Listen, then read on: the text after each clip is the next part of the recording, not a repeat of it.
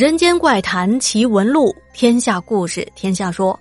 晚上好，朋友们，欢迎收听今晚的《天下鬼语》，我是主播天下。啊，今晚要跟大家介绍一位新朋友，名字叫做减肥中的雕刻君呢。哈哈，群里的朋友对他应该都很熟悉啊。雕刻君是一位八五后的小哥哥，现在居住在上海。他这一次啊，给咱们带来了不少精彩的故事。那么这些故事呢，有一些是家里人告诉他的，甚至呢还有他自己的经历。刚好之前啊，有小伙伴们说想听发生在火葬场的，想要这种刺激一点的故事。这不，这一次雕刻君带来的故事中啊，就有一个发生在火葬场的离奇事件。那么现在啊，请大家坐好扶稳，哎，不是开车啊，是万众期待的有一些恐怖的故事来喽。这件事情啊，是雕刻君小时候听他的妈妈讲的。当时雕刻君正在老家安徽的某个小城市上学。他说啊，那天放学我回家吃午饭，爸爸妈妈在饭桌前边吃饭边聊天。我妈妈吃了几口饭，突然好像是想到了什么事情似的，抬起头对我爸说：“哎，你知道那个谁谁谁吧？”就是我们办公室那个小 A 呀，去年她婆婆不是去世了吗？哎呀，其实我听说啊，好像她婆婆去世没那么简单呢。当时我一听我妈说话的这个口吻啊，就知道里头肯定有很多精彩的内容在等着我呢，就像天下接下来要讲的故事一样。而我爸一边夹菜吃，一边看向了我妈，点点头，示意我妈妈继续往下讲。这件事情啊，就是那个小 C 告诉我的。哦，这个小 C 啊，是我妈妈的另外一名女同事。小 C 家里人不是在火葬场的某个部门当什么主任吗？是他偷偷告诉我的。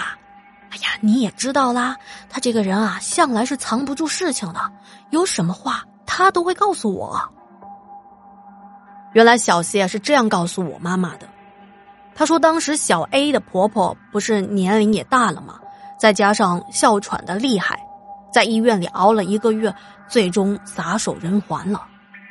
当时医院也开具了死亡证明，然后按照我们当地的习俗呢，他们在家里搭了个灵棚，老太太的遗体在灵棚里停了三天，接着就送往火葬场，准备第二天举办最后的悼念仪式。”仪式过后，就推进焚化炉了。据说啊，老太太的儿女们给她办的后事还算挺体面的。可是，当亲戚朋友们去到悼念厅的时候，准备看老太太的最后一眼，给遗体做告别，在那个时候，却发现有一些事情很古怪。那么，亲戚朋友呢，都是按照之前接到的通知的时间。准时到达的这个悼念厅，可是到了大厅一看啊，没有见到老太太的遗体。按理说，在仪式开始前不久，工作人员就会把整理一新的逝者推出来。可是亲戚朋友们在现场等了差不多接近一个小时，仪式却迟迟没有开始。大家倒是看到老太太的两个儿子。跟着工作人员在后台进进出出的，好像在商量和交代着些什么。最后啊，老太太的遗体推出来了，可是却从头到脚盖着白布。哎，这也太奇怪了吧！没听说过和遗体告别还要盖着白布的。而且，当逝者的遗体推上来，在大厅摆了不一会儿。就又草草的推了下去，接着这个悼念仪式啊，在众人的疑惑中匆匆忙忙的结束了。那么，在现场的亲戚朋友们当中，也有不少人参加过别人家的葬礼的，可没见过有这样操办的，大家就开始窃窃私语。有的人呢，就跑去问老太太的两个儿子，孝子们说：“啊，因为我们给老太太选了火化的吉时。”现在吉时快到了，时间不能耽搁，所以啊，只能是这样做了。那么，根据我妈妈的小 C 同事说啊，他也是听家里那个在火葬场当小领导的亲戚说的，说当时老太太被送到火葬场的时候，一切都很顺利，并没有发生什么意外。可是到了当天晚上，入殓师准备去太平间把老太太推出来，给她整理仪容、化化妆啦、擦拭身体、换上寿衣什么的。可是当他走进太平间的时候，开门吓了一跳啊！他发现老太太居然没有躺在床上，而是整个人啊趴在地上的，脸朝下。这一位入殓师是一位很有经验的师傅，对于一些情况啊，也是相当的有经验，可以说是见怪不怪了。因为有时候一些死去不久的人被送过来的时候啊，有可能只是脑死亡和心脏停止跳动，但是神经系统还没有受到破坏。那么在这样的情况下，受到外界的一些刺激，会产生一些条件反射，也就是说，可能遗体会发生一种会动弹的现象。他当时就想着，是不是其他工作人员送过来的时候着急忙慌的去忙别的事情，没有把老太太放好，而老太太一动，遗体就掉了下来，也不是没有这个可能啊。可是，当他过去把老太太翻过来，哎呀，这一翻，可把他给吓得够呛的呀！他直接就跑出去了。并且马上打电话向领导汇报了这件事情。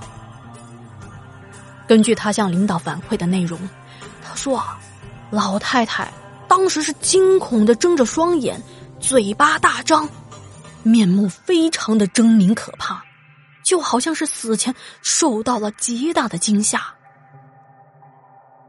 接到电话的领导也是大吃一惊啊，赶紧通知其他的工作人员。而第一时间啊，也马上联系了医院那一边，接着医院也派了人过来。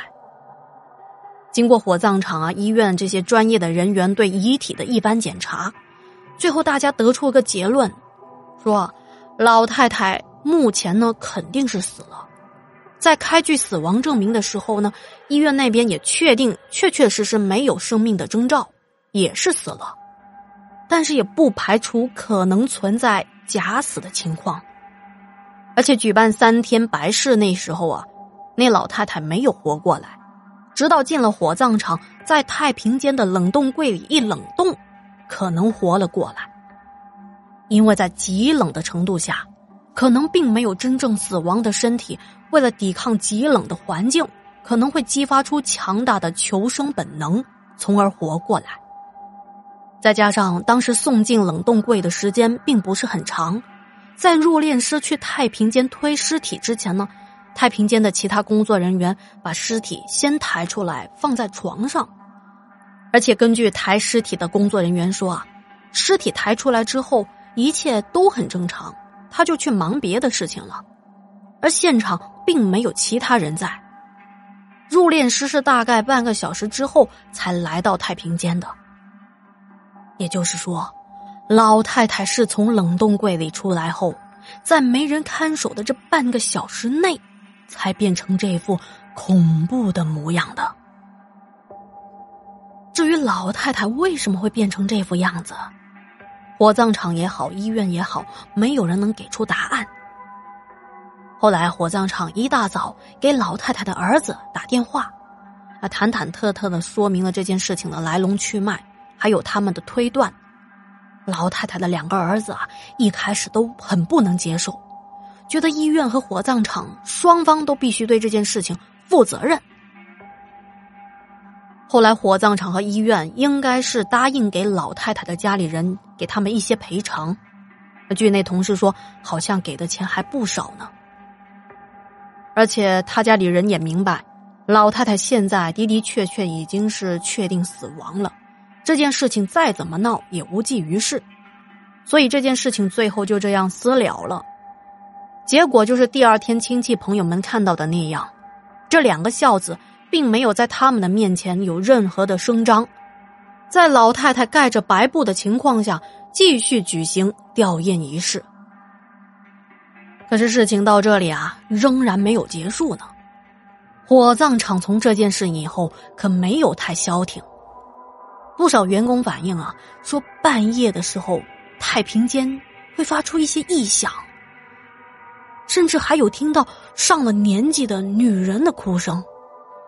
而负责焚化的大爷还说，偶尔能够看到空着的停尸床上坐着一个佝偻的黑影。这些事情啊，闹得火葬场的人人心惶惶。最后，火葬场的管理层还请了一些民间的大师做了一些处理。那至于后面还有没有其他的事情，那就不知道了。雕刻君说，后来我妈妈的女同事小 A 的老公得了中风，而他的弟弟呢也出了车祸，没了一条腿。两兄弟遭遇这些厄运，都是老太太去世后的一年内发生的。这件事情传开之后，同事们都议论纷纷呐。